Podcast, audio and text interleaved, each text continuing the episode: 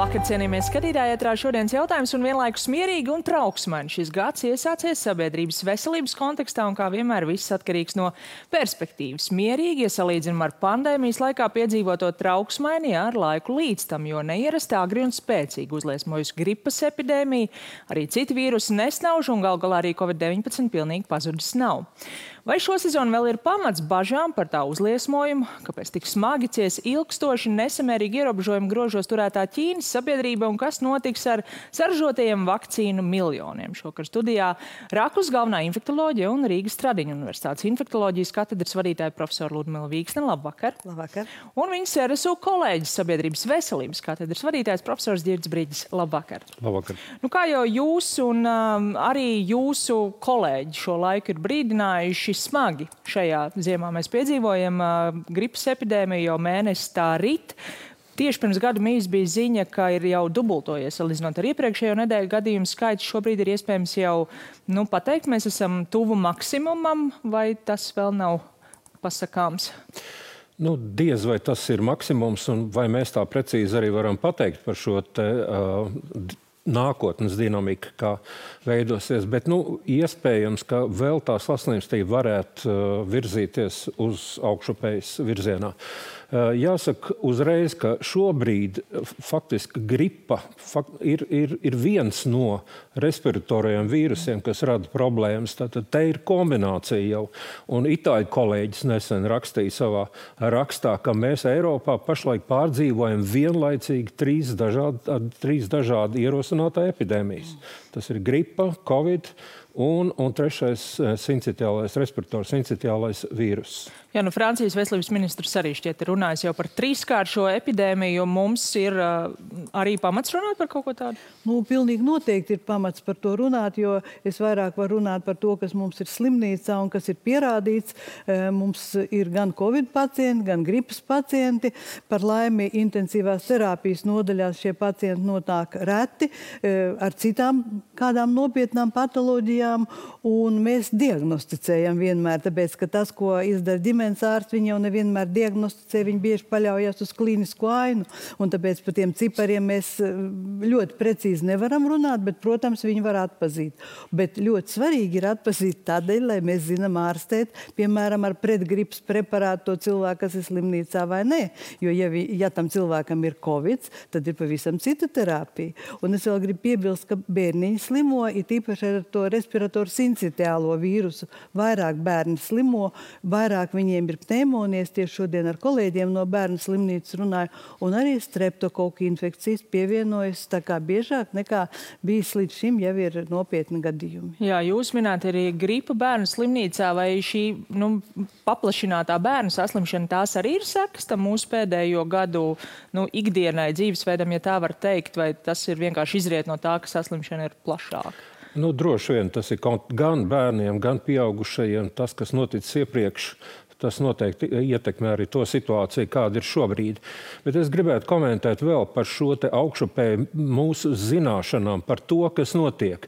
Protams, tas ir atkarīgs arī no tā, kā mēs to izmērām un kāda ir mums informācija attiecībā par, par, par situāciju. Šobrīd, piemēram, e, Covid vīruss pēc mūsu statistikas datiem ir samērā stabili, nav it kā augšu pejoši, bet mēs labi zinām, ka pirms brīža jau e, šī te testēšana, e, te, kur bija iespējama ikvienam iedzīvotājam, tika samazināta uz ģimenes ārstu nosūtījumu un šobrīd tas jau ir aizgājis nākamā etapā, kā ambulatori arī vairs netiek mērīts.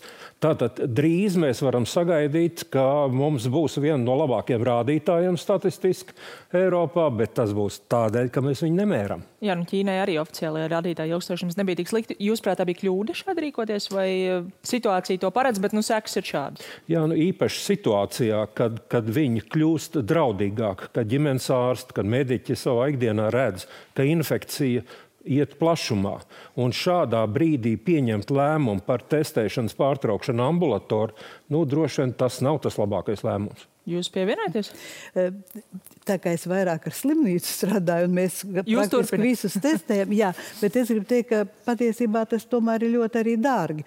Un ja pacientam nav jāizšķirās ārstēt vai neārstēt, tad tas nav tik svarīgi. Bet, ja jāizšķirās un situācija kļūst smagāka, tad, protams, tas būtu bijis svarīgi noteikti. Bet, lai mēs vispār saprastu to situāciju un tās dinamiku potenciālo šobrīd, mums šobrīd ir iespējams noteikt, vai tā saslimstība iet uz augšu vai uz leju, jo nesen bija ziņas par kritumu, bet tik nesen vēl bija arī ziņas par kāpumu. Īsti... Nu, slimību profilaks centrs, es domāju, ka tam ļoti rūpīgi seko un, un viņi varēs pateikt to rezultātu varbūt ne par vienu cilvēku robežās, bet tomēr varēs, ja profesors man piekrīt, bet laikam ne.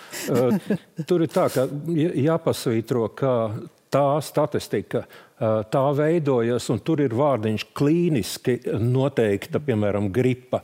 Bet klīniski nenozīmē vēl laboratoriski. Tas nozīmē, ka ārstam ir licies pēc pazīmēm, ka tā varētu būt gripa. Bet, protams, tā ir nu, ar zināmu varbūtību un nedrošību šāds slēdziens, ka tā ir gripa.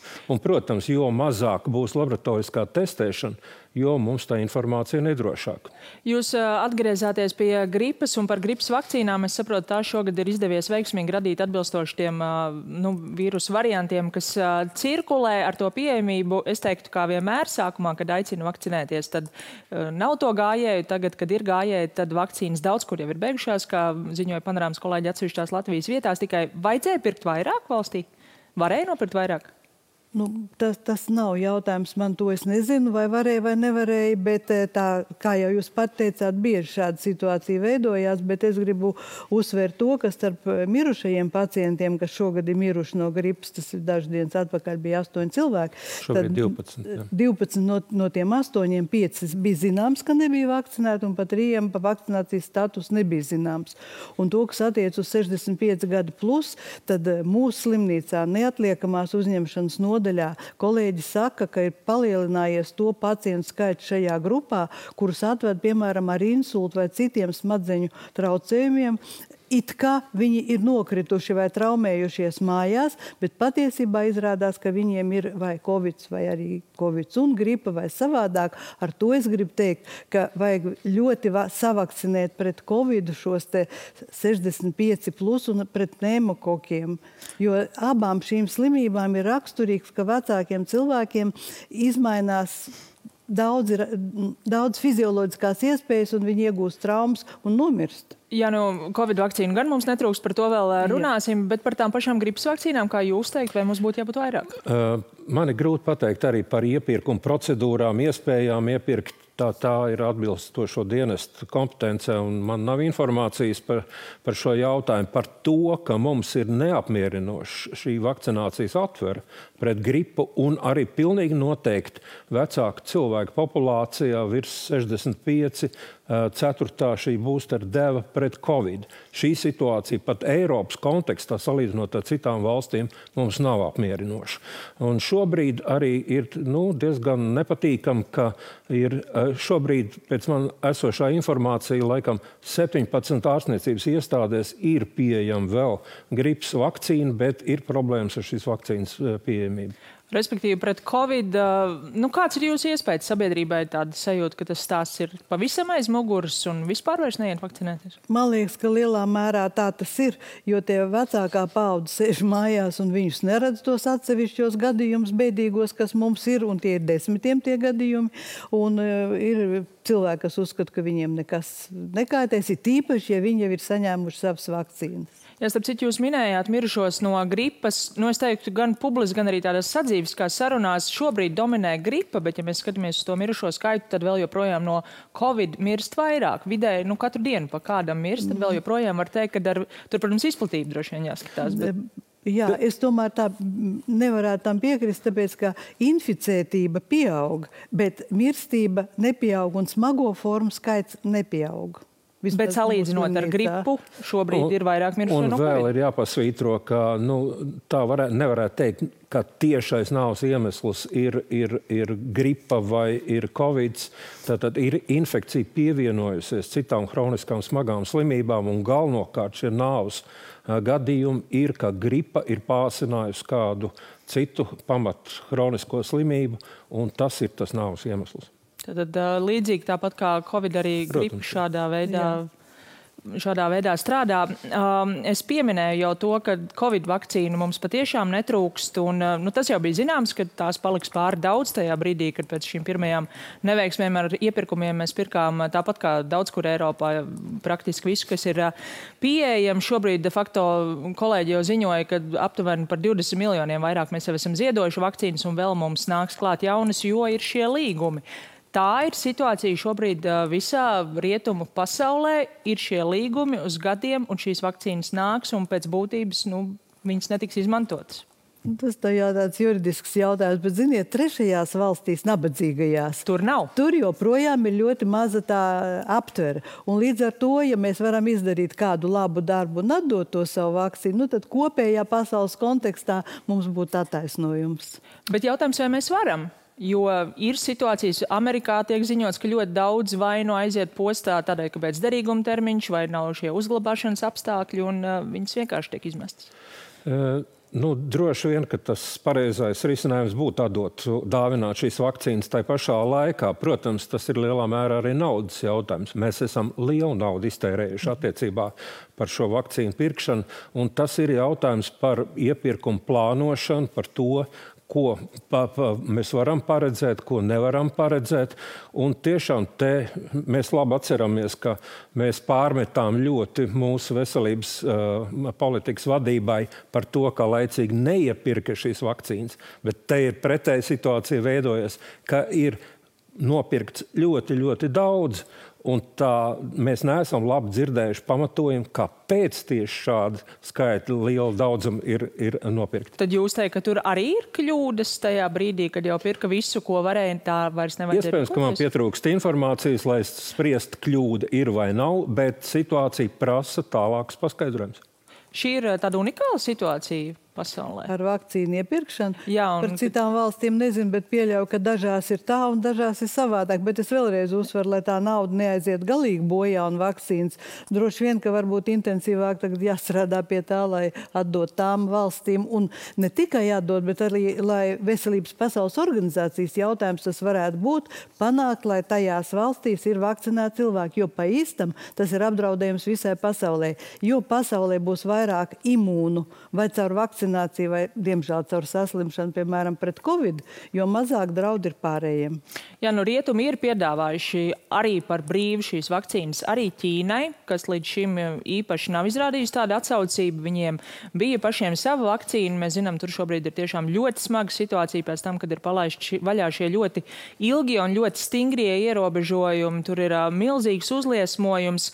Nu, kā jūs teikt, nu skaidrs, ka pēc šādiem uh, ierobežojumiem tā dabiskā imunitāte, acīm redzot, tur nav veidojusies, bet uh, vakcinācijas aptvere ir salīdzinoši plaša. Varbūt tur senioru vidū nav pietiekams tas cikls viss iziets, bet uh, nestrādā viņu vakcīna uz šo nu, vīrusu? Izskatās, ka viņu vakcīna ir vājāk strādājusi. Es dzirdēju, eh, lasīju informāciju arī par to, ka Pfizer vakcīna ir kāda kādā ierobežotā daudzumā jau pieejama Ķīnā, bet patiesībā viņiem ir tā, viņi ir nokavējuši, ja viņi ir iet iepakaļ Amerikas Savienotajām valstīm, Eiropai un citās vietās, kur ir labi notikusi vakcinācija, jo sāku, mums jau arī bija lockdowns, un citur arī bija lockdowns, un bija piedāvājumi gan no epidemiologiem, gan no infektologiem palaist gandrīz pašplūsmā, lai ātrāk izveidojās imunitāte cilvēkiem. Paies laiks, es nezinu, gads vai pusotra, kamēr Ķīnā izveidosies vairumam imunitāte caur slimošanu un vakcināciju. Tad Ķīnā varbūt šobrīd sliktākā situācija vispār